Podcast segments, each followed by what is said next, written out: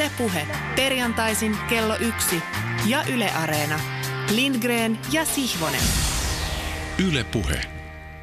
Kyllä vain. Hyvää pitkäperjantaita Pasilan kokeellisen urheilupuheen temppelistä ja tervetuloa mukaan. Pääsiäisen hengessä on hyvä asettua miettimään, mitä on kärsimys, erityisesti urheilussa.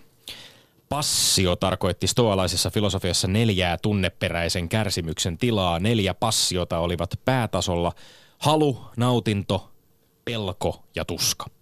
Halu ja nautinto voimakkaan myönteisiä, pelko ja tuska taas kielteisiä. Nautinto ja tuska taas jotain nykyhetkessä olevaa, kun taas pe- halu ja pelko jotain, joka suuntautuu tulevaan.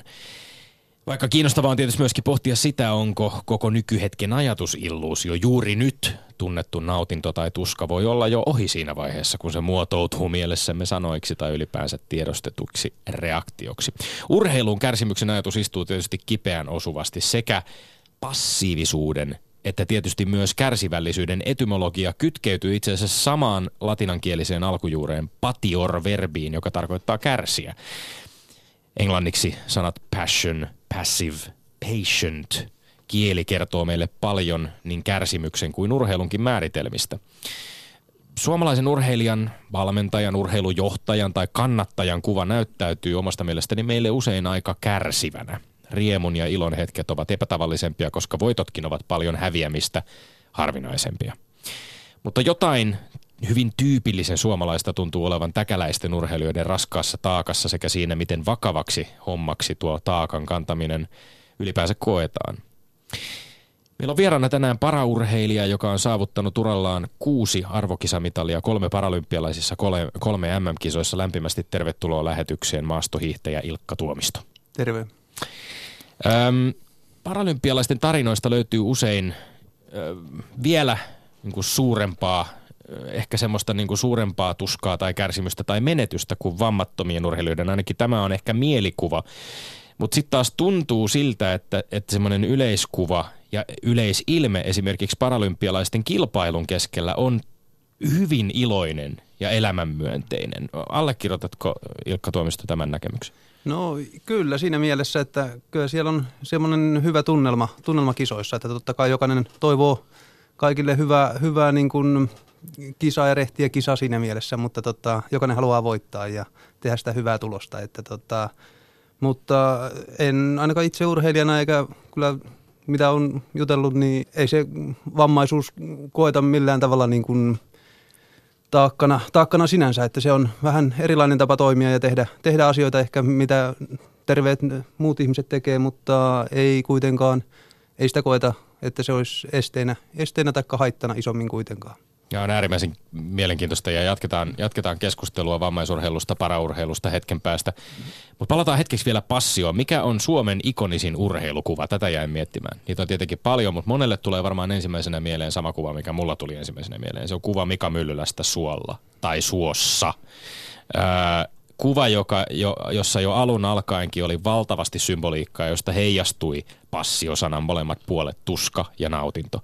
Eikä varmasti ollut sattumaa, että Jumala on uskonut Myllylä palasi itse juuri tuon kuvan tunnelmiin uransa suurimman henkisen kärsimyksen hetkellä Lahden doping-skandaalin tuottaman häpeän jälkeen, kun kirjoitti niin kutsutun testamenttinsa Suomen kansalle ja, ja siinä lausui siis näin. Kauan sitten, kun pienenä poikana Tervanevalle ensimmäisen kerran jalkani upotin, alkoi elämässäni suuri seikkailuista tuli loputon tuska.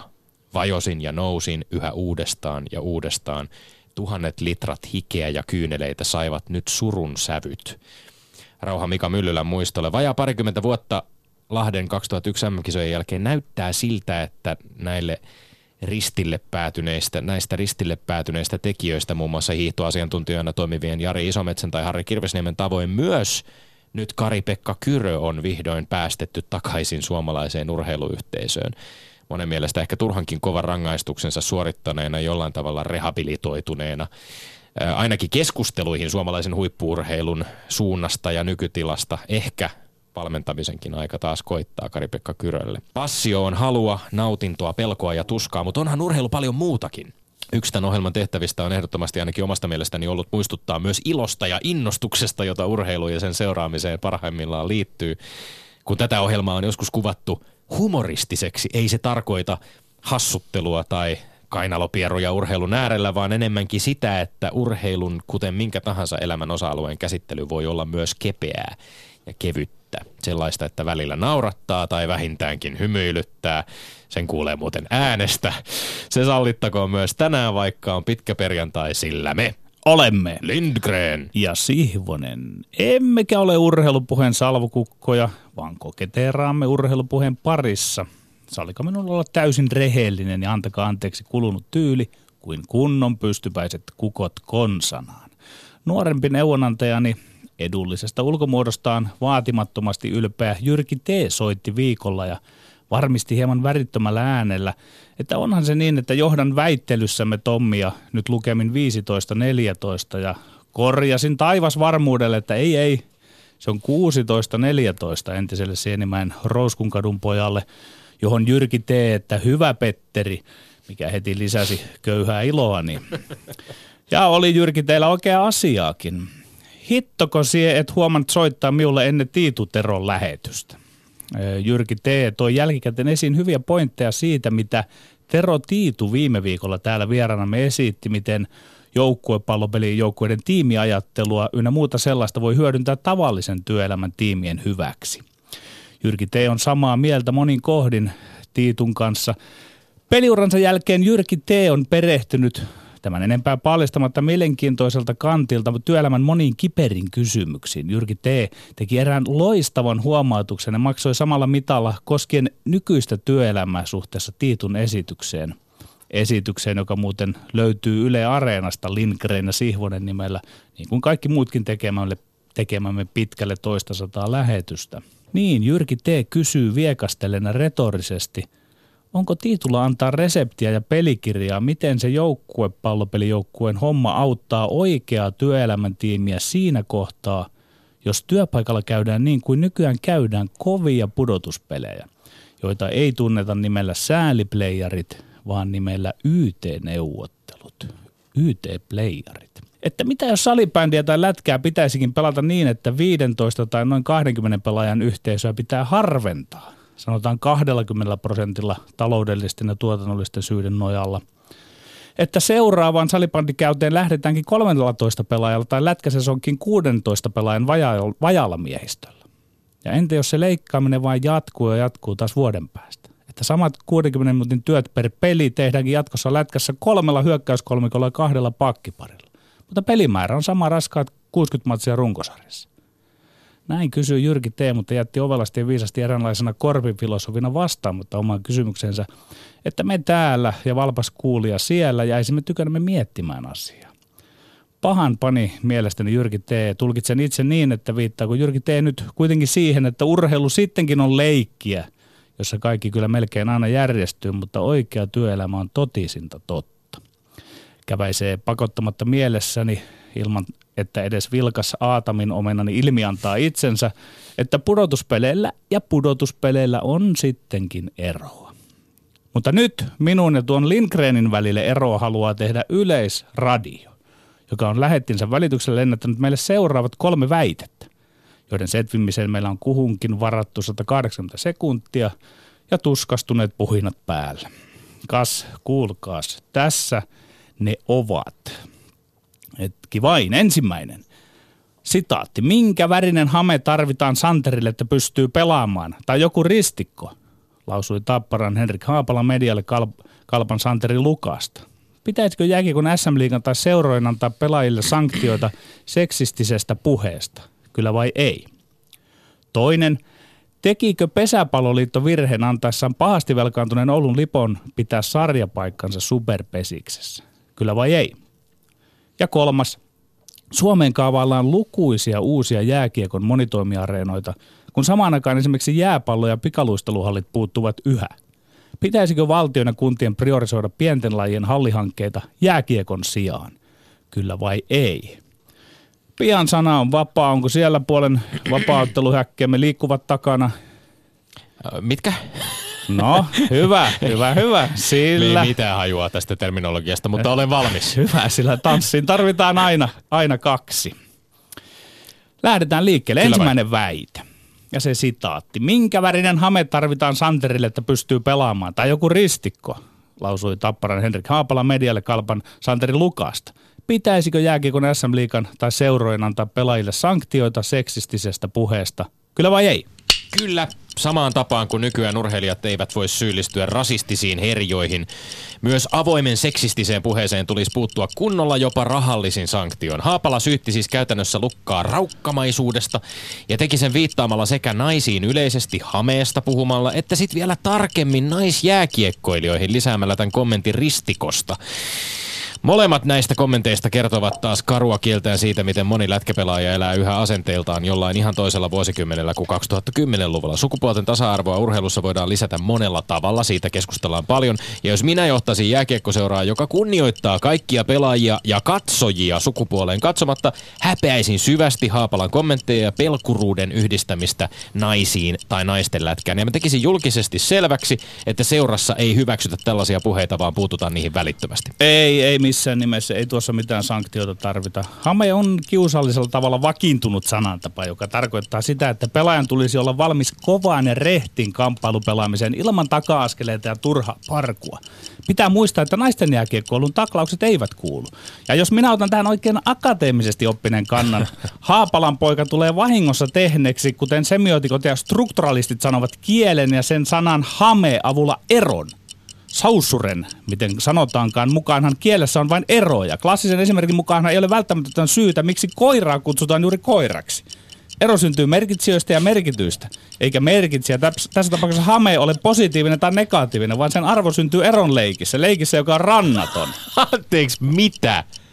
Otanko Mi- uudestaan ei, Ei, en, mä, en, mä osaa ulkoa tota. No et varmaan osaa ulkoa, mutta ei tästä saa mitään tolkkua tästä sun. Tästä sä kääntelit ja vääntelit ja koitit, koitit, koitit strukturalistisesti väännellä itsesi tästä jotenkin pakoon, ettei ei. puhuttaisi itse asiasta.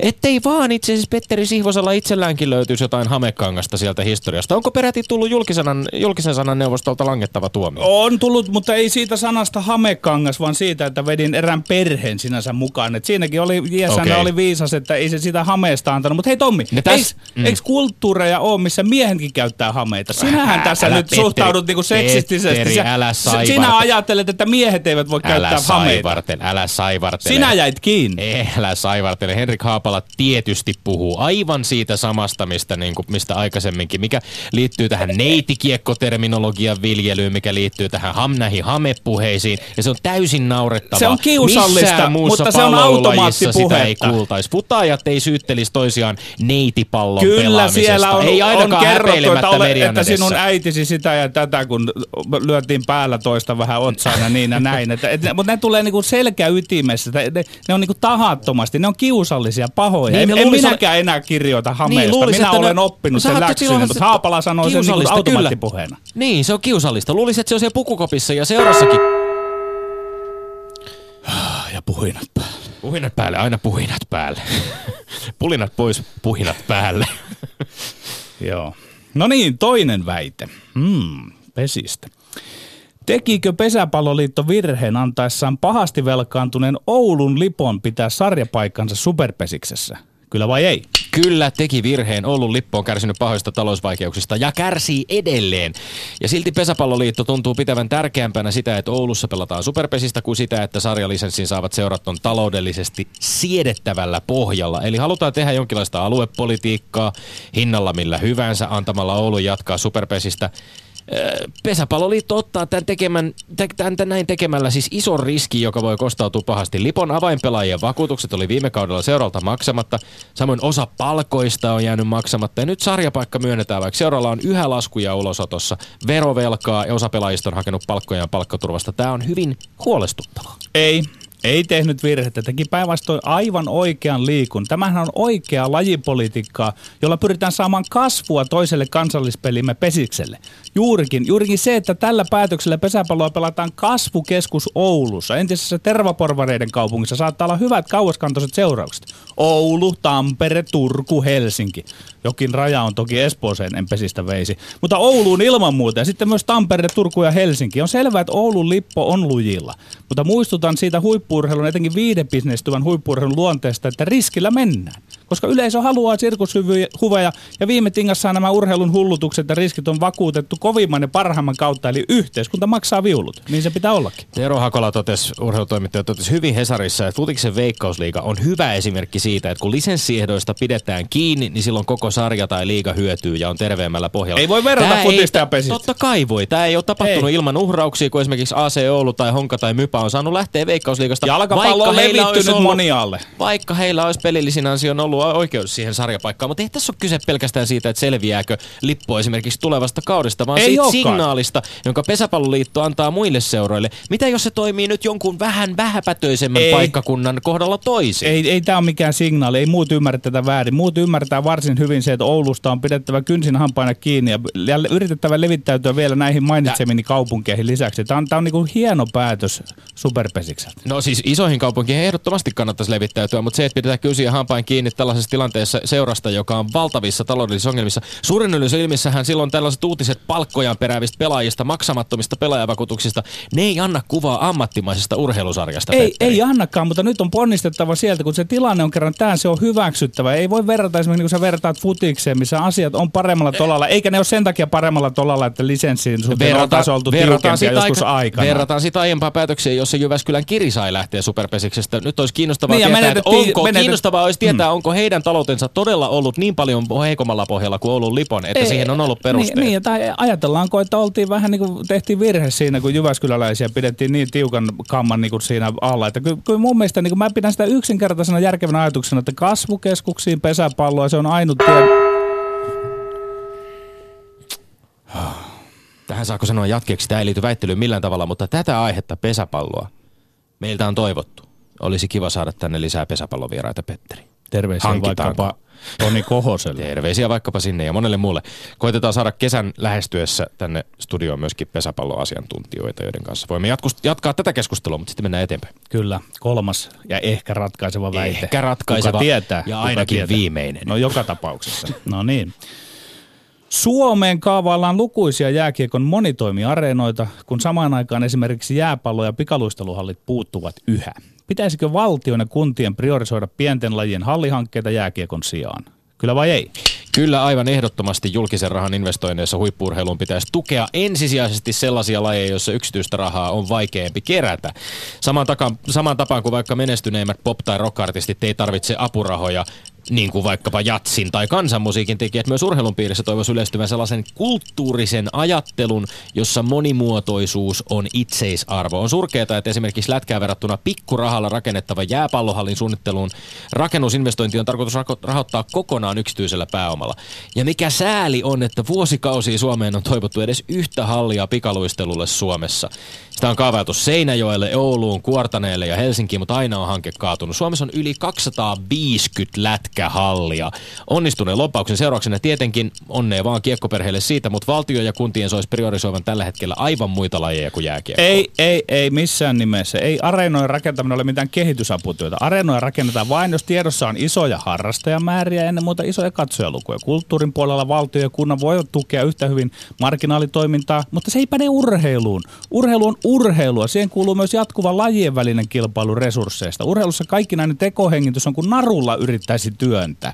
Ja sen verran tulen tässä nyt toki vastaan, että toki jääpallohalle ja pikaluisteluhalle voitaisiin rakentaa ajatuksella, että ne sitten palvelisivat myös lätkäjunnuja. Mutta sen tyrmään täysin, että asetetaan vastakkain jääkiekon monitoimiarentojen rakentaminen ja muiden hallien rakentaminen. Ja jos kovapäisesti sittenkin näin asetetaan, niin totta kai lätkähallit ajavat edelle. Onhan lätkähallin kansanterveydellinen vaikutuskin junnulätkän harrastajamäärin takia selvä asia. Minua kovaksi keitetymmät lätkäjätkät sanoisivat tähän kohtaan, että turha koittaa, lätkä voittaa. Siis lätkää pitäisi vielä palvella luisteluhallienkin. Pikaluisteluhallikin pitäisi palvella lätkää Petteri Siivosen mielestä. Niin, ja sitten kato näistä lätkäjunnuista, jotka eivät pärjää lätkässä, niin voisi tulla ihan hyviä pikaluistelijoita. Tämmöistä synergiaetuahan siitä syntyy. Mutta No. sinä Tommi tähän keskusteluun lähde Et mukaan. Siinä et jää toisen kerran. laitakaan niitä sit samaan. Petteri, toteat, että Eri areenoja, areenoja rakennetaan vain, jos tiedossa on isoja harrastajamääriä, ennen muuta isoja katsojalukuja. Tämä on just sitä Näin lät- se on. lätkäväen megalomanian sokaisemaa puhetta, jossa Ei. vain isolla on merkitystä, Ei. vain tuloksella on merkitystä, eikä Ei. tarjuta, ei tajuta urheilukulttuurin monimuotoisuuden arvoa. Mä ihmettelen syvästi, miten sun kaltaisessa ajatteleva ihminen vajoaa tällaiseen puheeseen. Aina Ei, kun siis ur, urheilu on eri kuin kulttuuri. Ja sitten kun olympiakomitea esimerkiksi haluaa huippurheilun suhteen niin pikkusen kaventaa lajeja, että satsataan, satsataan vaikkapa jääkiekkoiluun, satsataan lentopalloon, satsataan hiihtoon, tämmöisiin perinteisiin juttuihin, niin Lindgren on sitten niin kuin kasvattamassa tätä, niinkö? Et siinä on eri linjoilla kuin suomalainen Kuule, huippurheilu jos me nyt mennään hetkellä. olympiakomitean linjauksiin ja huippurheilun linjauksiin, niin siis tässä on mielenkiintoista. Tässä voisi nostaa vaikka esiin sen, mitä sä totesit viime viikolla, että Petteri Sihvonen ja Sami Jauhojärvi hokee, että huippurheilun ei pidä edes kysyä kansalta mielipidettä, pitääkö tulla menestystä vai ei.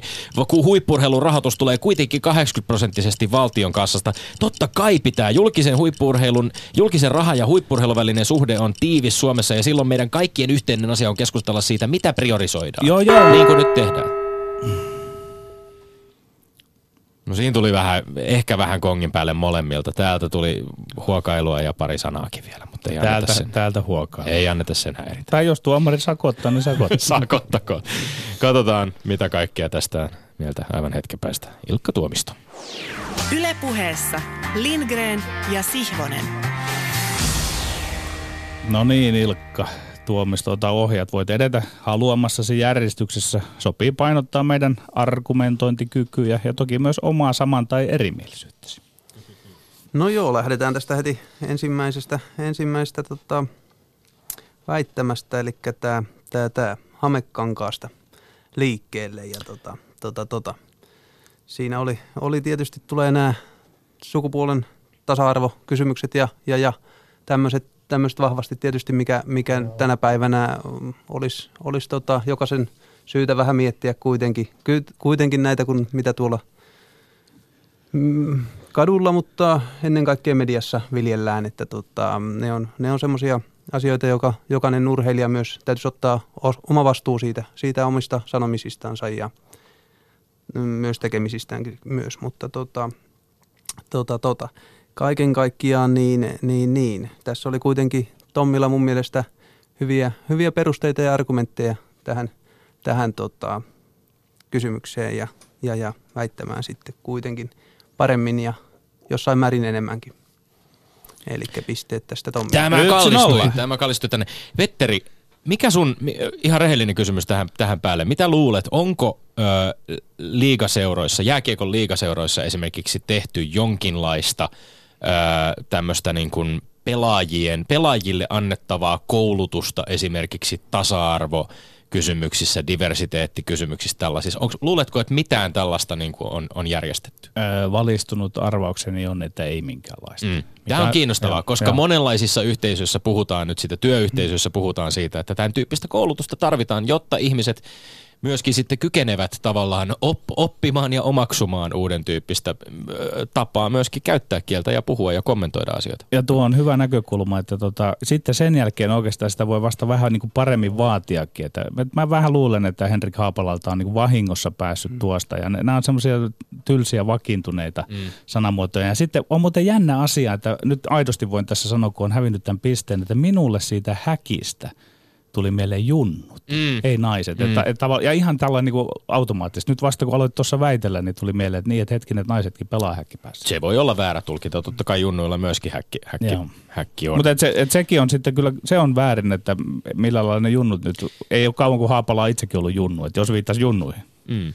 Mutta jos ajatellaan aikojen muuttumista, niin ehkä sekin on kiinnostava pointti tässä, että jos seurasi sitten reaktioita tähän, niin kyllä ihan lätkätoimittajia myötenkin se lievä vaivaan, vaivautuneisuus ehkä enemmänkin oli reaktiona tähän kuin se, että olisi kauheasti niin kuin kaverin kommentteja lähetty silittelemään tai puolustelemaan. Et, Niin kyllä näissä kuitenkin se myös kollegan ja vastustajan kunnioittaminen on semmoinen asia, mitä, mitä pitäisi niin kuin vähän miettiä ja, ja, ja Kyllä, ottaa kyllä. huomioon myös näissä tämmöisissä. Kyllä, kyllä. Santeri Lukkahan oli sitten lopulta kommentoinut ja vastannut, että kun kalpassa pelaa, niin Hamekangas olisi tietysti musta, keltamusta. Mutta tota, ää, joo, tämän, tämän tyyppisiä kommentteja. Mutta ää, toivottavasti pääsemme sitten tässä lähiaikoina puhumaan ihan jääkiekosta muullakin tasolla kuin pelkästään näissä, näissä, näissä tota, ää, erilaisissa raflaavissa tappelu- tai, tai tota, kommenttiaiheissa. Yksi nolla, hyväksyn tuon totta kai. Sitten puhuttiin ää, Pesäpalloliiton toimista ja Oulun Lipon tilanteesta.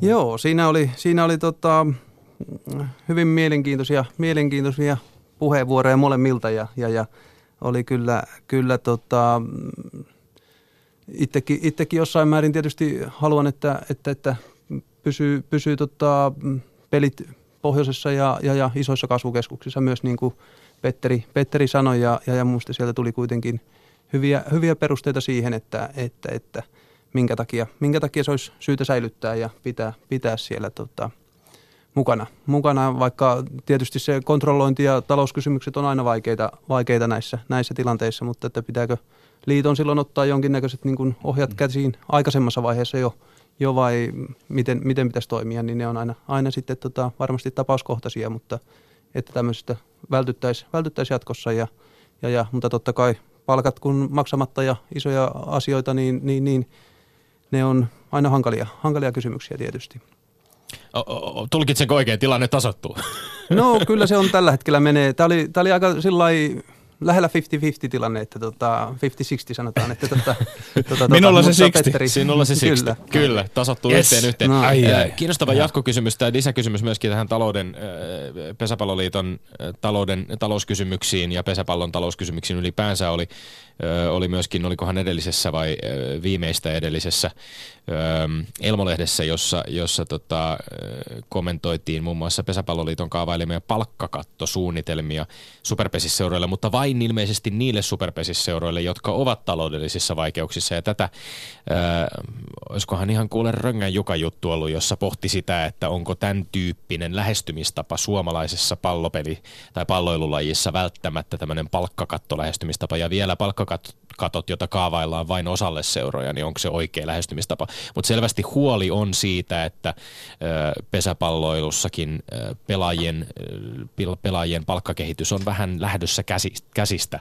Ja se ehkä saattaa olla yksi, tai on varmastikin yksi, yksi syy myöskin siihen, että minkä takia sitten superpesisseurat taloutensa kanssa kamppailee. Niin, ja kun se rakenne on vähän mitä se on tällä hetkellä, niin siellä saattaa tulla se, että rikkaat todella rikastuu ja köyhät köyhtyy sitten. Että, että, että varmaan tämän tyylisiinkin asioihin siellä haetaan ratkaisuja. Ja veikkaisin, että ei, ei ihan kevein perustein kuitenkaan Oulua tuohon päästetty. Että siinä voi olla taustalla juuri tämä, että ei haluta päästä näistä isoista kasvukeskuksista irti. Kyllä. No niin, jännitys tiivistyy jälleen kerran, kuten se yleensä aina tuppaa tiivistymään tässä kohtaa, kun päästään viimeiseen ratkaisevaan aiheeseen. Mistä me vielä puhuttiin? Hallihankkeista ja valtion tuesta ja sen sellaisista.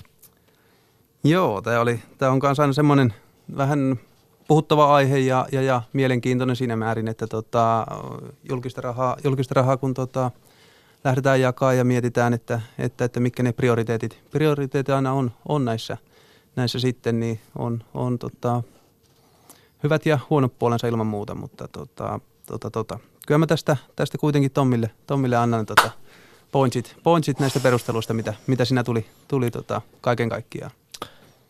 Ne Kiitos. oli hyvät, hyvät perustelut.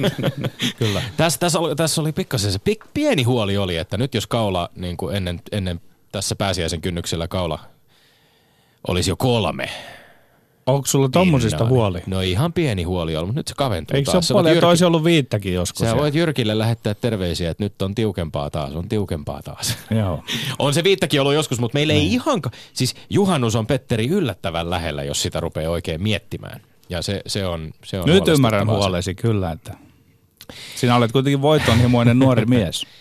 Teemu Ramstedt, äh, lätkä jätkä myöskin Petteri, äh, joka itse asiassa sattumoisin viime viikolla, kun tehtiin lähetystä, niin pyöri täällä, pyöri täällä tota, toimituksen tiloissa ja vähän Teemunkin kanssa juteltiin. Teemu Ramstedt kenties jossain vaiheessa on pakko pyytää hänetkin toista kertaa kylään, vaikka kerran on jo aikaisemmin käynyt. Sen verran monipuolinen urheiluihminen ja urheilun kommentaattori myöskin.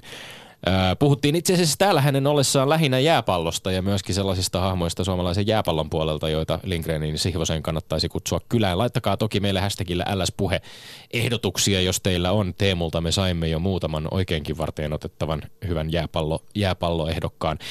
Mutta Ramstedt kysyi Twitterissä juuri tähän äsken käsittelemäämme aiheeseen liittyen ja tähän sitaattiin kenties voimme päättää tämän väittelykierroksen käsittelyn. Ramsti kysyi näin, onko urheilun monimuotoisuus sellainen asia, millä nähdään arvoa, vai halutaanko, että tulevaisuudessa Suomessa voi harrastaa lähinnä vain jääkiekkoa ja jalkapalloa? Ylepuheessa Lindgren ja Sihvonen. No niin, Ilkka Tuomisto. Mä kokeilin tätä lähetystä silmällä pitäen eilen Hämeenlinnan Aulangolla hiihtää sinun tyylilläsi yhdellä sauvalla ilman vasenta sauvaa. Ajoittain tuntui, että homma toimii ihan ok ja välillä ei taas ollenkaan. Jotenkin loivat ylämäet olivat hankalampia myös semmoinen vauhdikas loiva alamäki tuotti haasteita, kun se vauhti kiihtyi ja nimenomaan perinteisellä tyylillä. Niin luonehdi sinä nyt ne niksit. Mitkä siinä ovat teknisesti tärkeintä pointteja siinä sinun lajissasi? No tietysti se perinteisen hiidolla, niin, niin, niin kun se pää, pääpiirre, kaikki iso, iso työ tapahtuu jaloista, jaloista lähtien ja, ja, ja sieltä, sieltä, niin silloin se suksi täytyy myös olla äärettömän helppo hiihtoinen ja, ja, ja sopiva, sopiva sille hiihtäjälle. Että se on sääntö numero yksi. Mitenkä tota, korostuuko nyt sitten pito vai luistu vai on, onko tämä liian rahvanomainen kysymys nyt sitten? Että jos, jos vertaat sitten siihen, että miten, miten vammattomat voitelevat suksensa. No kyllä mä periaatteessa pito, pito on niin kuin pitävämpi, mitä, mitä puhutaan niin kuin terveillä. Että se pito täytyy olla ottavampi, että se tavallaan se yksikin lipsahdus, niin se, sitä ei pysty korvaamaan niin, niin hyvin sitten taas ylävartalolta. Ylävartalolta, kun tulee vaan yhdellä, yhdellä sauvalla tehdään se, se tota, työ sieltä, että se täytyy olla, olla sitten se mm, tulla, tulla niin kuin se iso, iso työ jalkojen kautta kuitenkin, kun se tulee, niin, niin, niin sitä kautta se täytyy se suksen ja pidon olla hyvä. Että, että, että, mutta just kilpaa, kun lähdetään totta kai hiihtämään, niin täytyyhän se olla myös äärettömän liukaskin sitten. Ja semmoisia vielä teknisiä kysymyksiä julahti mieleen, että kun sulla on sauva oikeassa kädessä, niin tuleeko jommalle kummalle jalalle sitten, tuleeko esimerkiksi oikealle jalalle isompi rasitus, kun potkastaan ilman sauvaa ja sitten taas, liukuuko toinen jalka enemmän kuin toinen, tai onko tämän tyylisiä eroja sitten? No joo, kyllä mulla tietysti tulee oikealle, oikealle jalalle tulee liuku vähän pitempi, mitä, mitä sitten taas vasemmalle, vasemmalle jalalle, kun se työntö, työntö jää tavallaan toiselle puolelle vajaaksi niin vuorohiihdossa, että, että, että siltä, siltä osin se kyllä, kyllä tota, vaikuttaa, vaikuttaa siihen ja, ja, ja tosiaan kaveri kun hiihtää – hiihtää kaksikätiset mun perässä, niin ei aina välttämättä tykkää hiihtää siinä perässä, perässä sitten, koska ne liuku on, ei se ole iso ero, mutta se on pieni ero ja se huomaa kyllä, kun tulee siinä samaa tahtia yrittää hiihtää, niin siinä on se pieni, pieni nylanssi kuitenkin. No miten kropan kannalta sitten, rasituksen kannalta, pitääkö jossain oheisharjoittelussa tai muussa huolehtia siitä, että se, se ylipäätään se kropan liike ei, ei muodostu liian toispuoleiseksi? No joo, totta kai, totta kai kaikki liike periaatteessa lähtee keskivartalosta ja se keskivartalon pito, niin se on äärettömän, äärettömän tärkeä kuitenkin. Että, ja, ja totta kai sitten vielä, kun mulla kaikki työ tapahtuu ylävartalosta oikealle kädelle, niin totta kai selkä on vahvempi oikealle puolelle. Eli sitten täytyy myös miettiä se, että ei tule myöhemmässä vaiheessa mitään selkäongelmia tai muuta, niin se tarvitsee sitä balanssia, balanssia pitää ja, ja, ja voimistaa myös vasenta, vasenta puolta selkää, vaikka sitä ei niin kuin itse hiihdossa sitä ei tule niin paljon käytettyä. No tässä puhuttiin vähän enemmän perinteisestä. Kiinnostaa se, että kummalla sinä pääset kovemmin, jos verrataan vaikka vammattomampiin perinteisellä vai vapaalla tyylillä ja sitten voit avata vähän sitä vapaan tyylin hommaakin. No joo, kyllä se vapaalla, vapaalla mä periaatteessa pääsen kuitenkin paljon lähemmäksi, lähemmäksi sitten taas vammattomia, vammattomia ihmisiä siinä mielessä, että se työ tapahtuu vielä pää, pääpiirteissään paljon enemmän jalkojen kautta myös takavapaalla vapaalla hiihdettäessä, että, että, että perinteisellä se on, on isompi, isompi ero, vaikka mä kuitenkin oman, omissa kisoissa pärjään per, perinteisellä hyvin ja, ja selkeästi paremminkin mitä vapaalla sitten, että se tota, siltä, osin, siltä osin se on, on tota selkeä, selkeä ero, ero, mikä se hyöty tavallaan, taka haitta siitä yhden käden puuttu, puuttumat, puuttumisesta on no, sitten. Miten sitten siinä vapaalla, niin kykeneekö kuitenkin lykkäämään ihan sitä vasperiakin, eli, eli sauvan työtä molemmille jaloille? No kyllä ne kaikki, kaikki tekniikat menee, että tota, ihan, ihan hyvin ja totta kai sitten kun lähdetään kovaa tota, nopeeseen maaston osa hiihtään, sauvoittaa hiihtoon, niin siinähän sitten taas ero ei vammattomiin tuu, tuu ollenkaan, että se on tota, mutta totta kai nämä muut, muut tekniikat, niin ne on, tekniikat sinänsä, sinänsä meilläkin on niin kuin aina samat tekniikat käytetään. Totta kai niitä joutuu vähän eri tavalla ehkä muuttaa ja käyttää sitten aikaisemmassa vaiheessa jo sitten niin kuin hitaampaa etenemismuotoa, mutta tota, kaikki tekniikat pystytään tekemään, tekemään samalla tavalla. Ne on tilanteita, joissa ö, paraurheilijat tai, tai paraurheilijoista tulee paraurheilijoita on monenlaisia. Matti Surhamerin kohdalla esimerkiksi ö, moottoripyöräonnettomuus teki hänestä paraurheilijan. Ö, sun kohdalla sulla on vasemmassa kädessä siis synnynnäinen vamma, sun käsi on kyynärpään alapuolelta poikki ja ö, olet tehnyt pitkän uran. Olet ollut neljä kertaa paralympialaisissa kilpailemassa.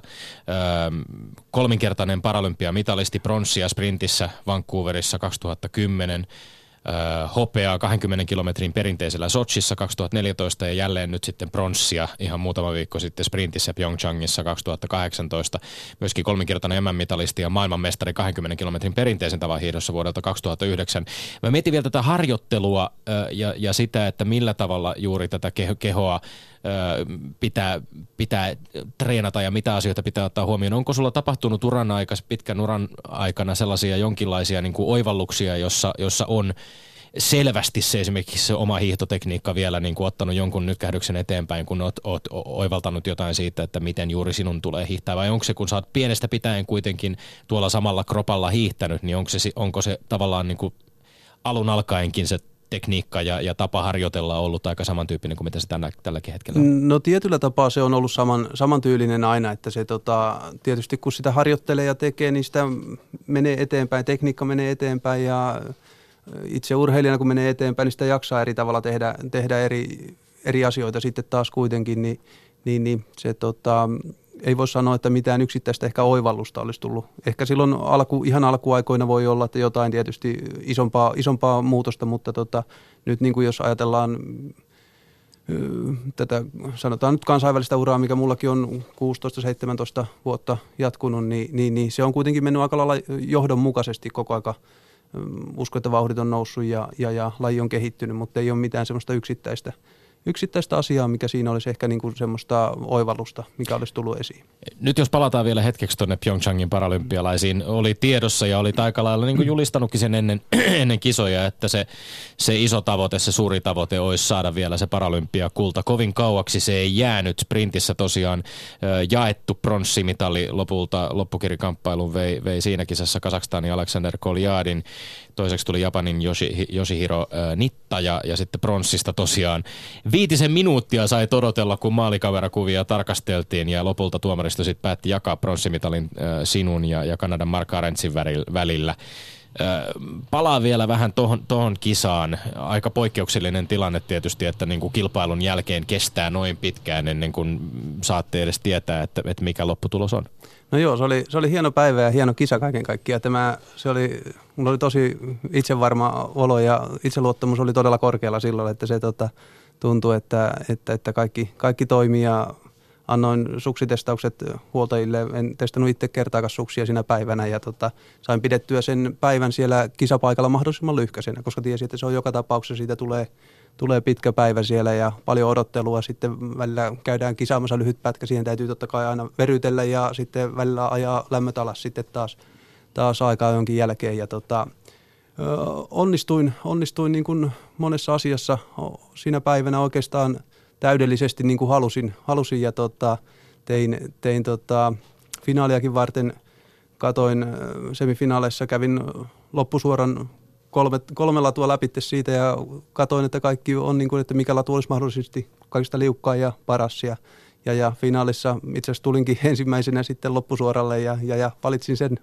sen ladun, minkä tota, olin, olin tavallaan valkannut aikaisemmin ja katsonut, että mikä on, oli silloin paras. Ja se oli sitten siinä vaiheessa muuttunut kyllä ja kostunut ja se oli loppupeleissä kaikista hitaan ja huonoin valinta sitten, mutta tota, se on asia, minkä, minkä, tota, ää, minkä tavallaan itse teki, teki ne asiat kaikki niin hyvin kuin pysty tekemään ja ei siinä ollut sen, sen puoleen jossiteltavaa. Ja tosiaan, tosiaan sitten rintin, rinttifinaalissa sitten tota, luulen, että Kanadan kaveri oli muutaman metri edellä, edellä sitten, kun tultiin, tultiin tota 50 metriä ennen maalia ja jostain, jostain yritin kaivaa vielä viimeisen, viimeisen tota rytminvaihdon, että nyt se täytyy, että nyt ei kyllä ainakaan jäädä sitten neljänneksi, että tota, nyt täytyy, täytyy tota, tehdä, tehdä kaikki se eteen, että tästä vielä kairataan mitalia ja tota, siihen sitten jonkinnäköinen loppuvenytys sitten kurotus sai aikaiseksi sitten vielä ja, ja, ja ihan hyvä, hyvä näin. Ja siitä lähdit sitten kohti kymppiä ja siellä oli tavoitteena tietysti olympiakulta. Sanoit jossain, että, että aina se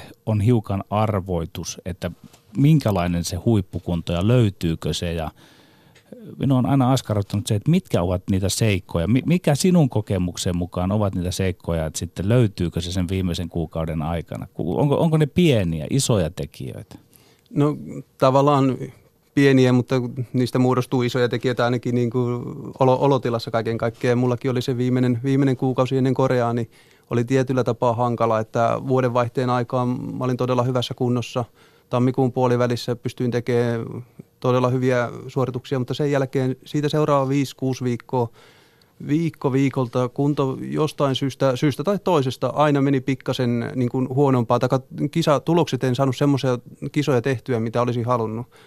Pakkaset monesta eri asiasta, lihaksista ei toiminut ihan niin kuin olisi halunnut. Ja sitten se viimeinen kuukausi siinä tavallaan täytyy, täytyy pikkasen tehdä isoja, tai sillä tavalla isoja muutoksia kuitenkin, että että tota, jättää kaikki kovatehoinen harjoittelu pois ja keskittyä taas ihan perus, perusasioiden tekemiseen. Eli tota, paljon, paljon kevyttä harjoittelua ja, ja, ja sitä kautta saada se kroppa ja elimistö toimii ja lihaksista toimii niin kuin haluaa. No siellä kisapaikallakin sitten ollaan aika pitkä pätkä, niin miten se harjoittelu siellä sitten, onko se kropan kuuntelemista vai mennäänkö jollakin totutulla kaavalla, mihinkä olet pitkällä urallasi oppinut, että miten pitää harjoitella sitten itse siellä kisapaikalla. Et, et, et sielläkin varmaan saattaa olla, että tarvitsee ottaa joskus kovemman treenin tai sitten riittää se, että ihan vaan kevyesti. No joo, totta kai siinä ennen, ennen kisoja tulee vielä muutama yksittäinen kova harjoitus, mutta, mutta, mutta paljon mullakin siellä tunnillisesti tuli loppupeleissä harjoiteltua aika paljon vielä sielläkin, ihan, ihan vielä niin kuin jopa viimeiselle viikollekin saakka, saakka että se tota, siellä äkkiä kun ollaan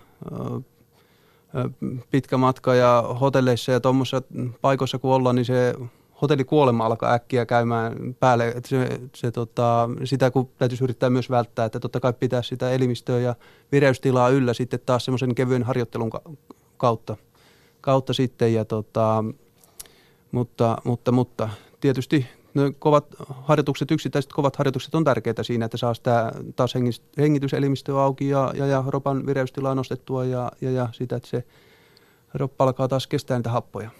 Miten huollon osalta ihan jo kuvista, TV-kuvistakin pysty pä- päättelemään aika helposti tai nä- näki tietysti sen, että kelit olivat aika erilaiset kuin mitä ne olivat olympialaisten aikaa, jolloin oli koviakin pakkasia ja nyt oltiin jo aika lailla semmoisen keväisen, kevä- keväisissä keleissä, jossa osa hiihtäjistä veti ihan niin kuin lyhy- lyhyillä, lyhyillä hihoilla ja, ja shortseilla melkeinpä ja, ja tota, oliko se niin kuin huollolle kovin haasteellista näiden, näiden olosuhteiden kanssa ja varmaan niin kuin myöskin vähän latujen kunto ylipäänsä sitten, että miten, miten, mitä siinä No joo, kyllä se tietysti, tietysti kun 20 on lämmintä, niin, niin, niin ei sulla enää paljon paitaa tarvitse kyllä, kun kisaa hiidetään, että kyllä se tota, alkaa, alkaa tuntua jo, tuntuu jo, että se tota, on ihan riittävästi, mutta tota, ja lumet, lumet sulaa vauhdilla, että tota, totta kai se on iso, iso haaste huollolle, huollolle ja, ja, ja sitten latuja kun suolataan ja muuta, niin siellä, siellä tota, on, on niin kuin paljon semmoista – semmoisia tekijöitä, mikä vaihtuu eri, eri maaston kohdissa eri lailla, kun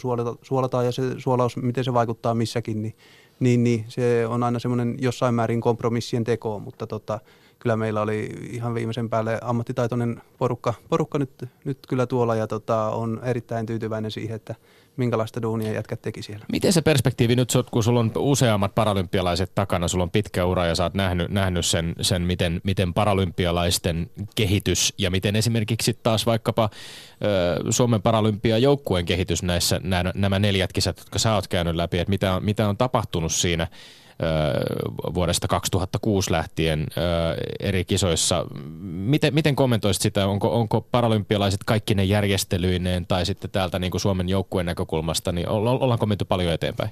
No kyllä varmasti ollaan menty eteenpäin niin Paralympian järjestöjen. Totta kai siinä on monia, niin kuin Sotsiin verrataan nyt viimeksi, kun oli monta kisakylää ja kaikki lait oli vähän niin kuin omassa paikassansa, niin siellä ei tavallaan, siellä oltiin maastohiihtäjät, oli vuorilla keskenänsä sitten ja, ja, ja se oli niin kuin periaatteessa lähempänä normaalia maailmankapin kisoja. Kun nyt taas tuolla, kun oli kaikki, kaikki lait, kelkka, jääkiekko, kurlinki, alppi, lumilautailu, maastohiihto, ampumahiihto, oltiin kaikki samassa kylässä ja tota, niin se, se tavallaan se tunnelma on ihan erilainen kuitenkin silloin ja silloin pääsee näkemään erilaisia urheilijoita ja juttelee niiden kanssa, niin se on, se on todella paljon antaa enemmän sitä niin kuin semmoista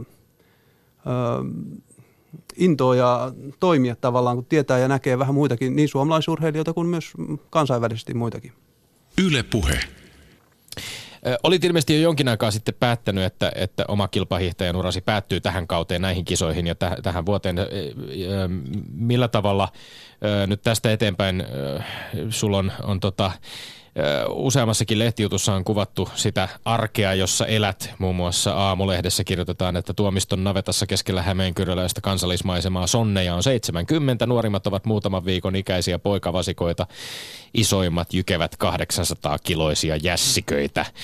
Kuinka haastavaa on ollut tähän pisteeseen asti yhdistää tämä, tämä ammatti maanviljelijän työ ja sitten toisaalta äärimmäisen ammattimainen harjoittelu huippuurheilijana. Marko Lempinen Iltasanomissa kertoi, että, että sulla vuosittain on, on ammattimaisia treenitunteja kertynyt noin 800, mikä on miltei saman verran kuin Suomen ihan huippuhiihtäjillä vammattomien puolella. Joo, totta kai se luo omat haasteensa nyt tämä viimeinen kaksi vuotta, mitä on, on maatilayrittäjänä ollut myös. Ja tota, se on, se on tavallaan kun se on antanut myös niin paljon sitä muuta, muuta elämää kuitenkin sitten muuta kuin hiihto, niin se on ihan henkisesti taas, saa välillä lähteä hiihdon syrjään ja tehdä jotain muuta, mutta tota, totta kai sesonkin aikana maatilalla, niin ei silloin aamulenkkiä vähän ehtii tekemään, mutta tota, se on se muutama viikko syksyllä ja raakasti sanottuna syksyllä ja keväällä, mutta totta, totta kai siinä on paljon muutakin, mutta totta, mikä on semmoisia oikeasti kiireellisiä, kiireellisiä aikoja, jolloin harjoittelu jää väliin ja se rytmitys tavallaan on muotoutunut uudestaan, että, että tota, vaikka, vaikka tosiaan nyt näinä kahtena vuotena harjoitusmäärät tunnillisesti treenipäiväkirjasta katsoen, niin on varmasti pikkasen laskenut, mitä ne on, on ollut parhaimmillaan, mutta tota, kokonaisliikuntamäärä niin sitten on taas noussut aika paljon, että tota, semmoista yleis, yleisliikuntaa tulee aika paljon ja tota, sitten taas toisaalta mulla kun ei, ei ole tota, lapsia ja muuta, muuta niin tota, en mä koe, että se olisi sen kummempaa periaatteessa kuin perheellisellä eh, ihmisellä, joka urheilee, että totta kai se rasittaa jossain määrin ja siinä on hyvät ja huonot puolensa. Eh, no taloudellisista ö, resursseista puhuttaessa tai taloudellisista toimintaedellytyksistä puhuttaessa myöskin sä oot saanut useampana vuonna ö, valtion urheilija-apurahaa, muun muassa kahtena edellisenä vuotena oot kuulunut suurimman tämän 20 000 euron apurahan piiriin. Koetko sinä yhtenä meidän para, paraurheilun huipuista, että suomalainen urheilujärjestelmä on henkilökohtaisesti onnistunut tukemaan sua riittävällä tavalla? No kyllä mä koen, että ei mulla ollut, sanotaan, että mäkin on ennen kuin, ennen kuin rupesin edes taka maa, maatila, maanviljelijäksi, niin tota, olin, olin kuitenkin yli kymmenen vuotta pelkästään tein ammatikseni hiihtoa. Eli tota, kyllä ne resurssit on kuitenkin siellä, perus, perustekeminen on niin kuin, taka palikat, palikat siihen tekemiseen on ollut kuitenkin kunnossa, että sitä on pystynyt tekemään. Ei nyt tietysti isoja, isoja säästöjä, mutta kuitenkin niin, niin, niin sen verran, että sitä pystyy, pystynyt tekemään ja, ja, ja siihen on pystynyt satsaa ja antaa kaikkeensa, eikä, eikä ole niin kuin tarvinnut tinkiä kuitenkaan – kuitenkaan mistään. Että sitten taas hiihtoliiton tuki, mikä on tullut leiritysten osalta ja kilpailureissu, niin se on totta kai tosi tärkeä ollut. Niin onko kilpailun tai, tai näiden harjoitteluleirien osalta, poikkeako kuinka paljon niin kuin vammattomiin verrattuna se, niin kuin niiden määrä tai, tai esimerkiksi niin kuin se, se resu, ne resurssit, joita vaaditaan siihen? No leirien puolestahan ei poikkea millään tavalla. Mähän harjoittelen terveiden maajoukkueen mukana, mukana tota, kesät, ja, kesät ja syksyt ja, ja, ja sitten, että periaatteessa se kilpailu, kilpailukalenteri on ainoa, mikä meillä on, meillä on ero sitten. Että tota, totta, kai, totta kai nyt niin kuin viime vuosina on joutunut takaa pikkasen va- valinnut jotain leirejä ja jättänyt pois ja jotain pystynyt, mutta tota, mä oon saanut tehdä, tehdä ja ottaa tavallaan ne leirit, mitä mä oon kokenut hyväksi mulle ja, ja, ja se on ollut ihan toimiva systeemi.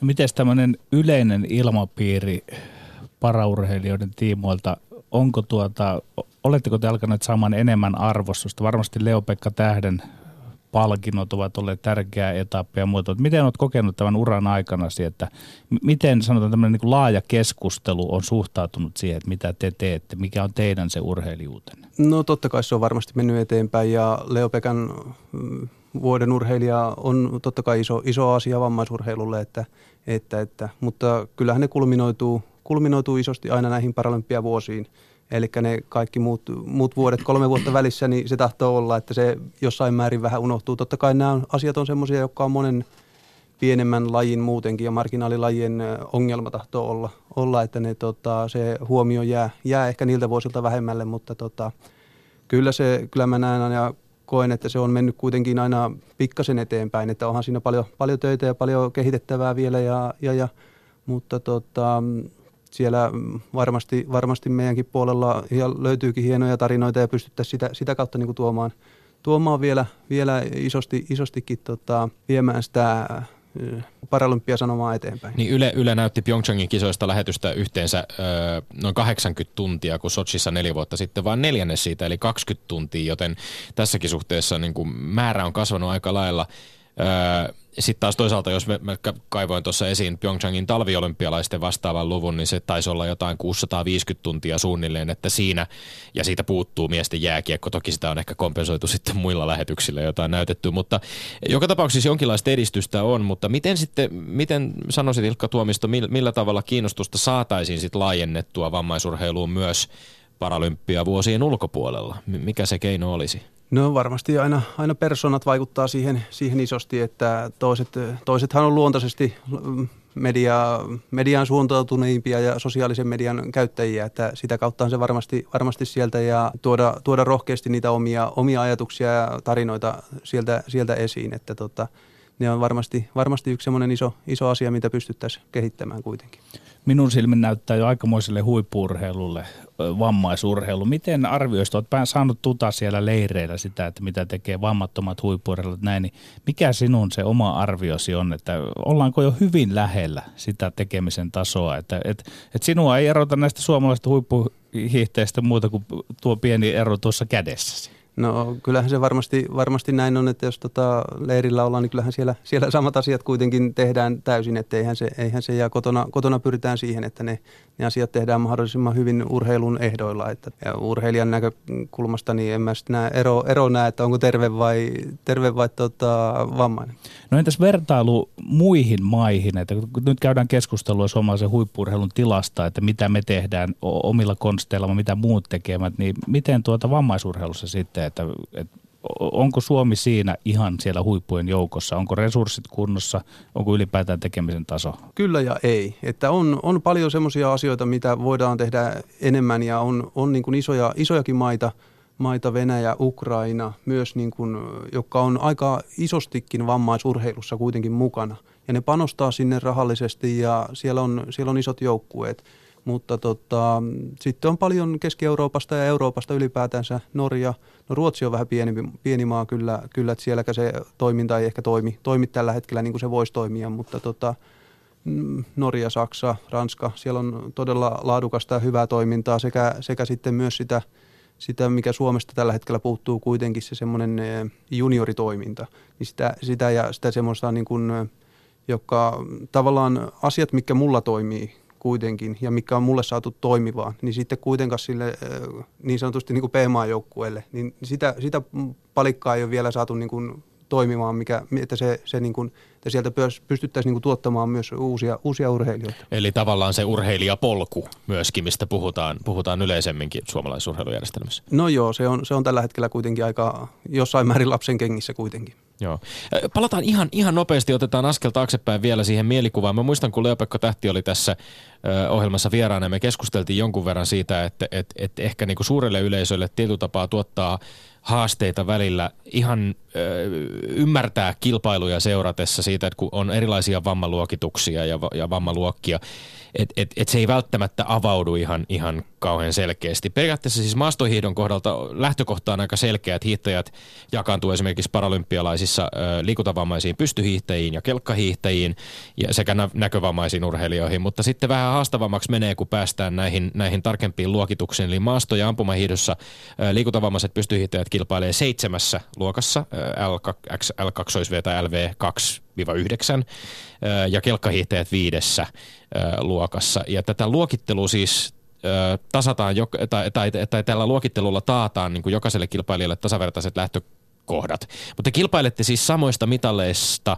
samoissa kilpailuissa ja näitä eroja tasataan sitten aikakertoimilla, eikö näin? Kyllä, joo. Onko siinä, onnistutaanko tässä nyt, jos miettii sitä sprintin kisaa esimerkiksi, tässä oli selostajan kuvauksen mukaan, taisi mennä suunnilleen niin, että homman nimi on se, että yhdellä sauvalla hiihtävät yrittävät vimmatusti karkuun ja perässä tulevat tasatyöntäjät.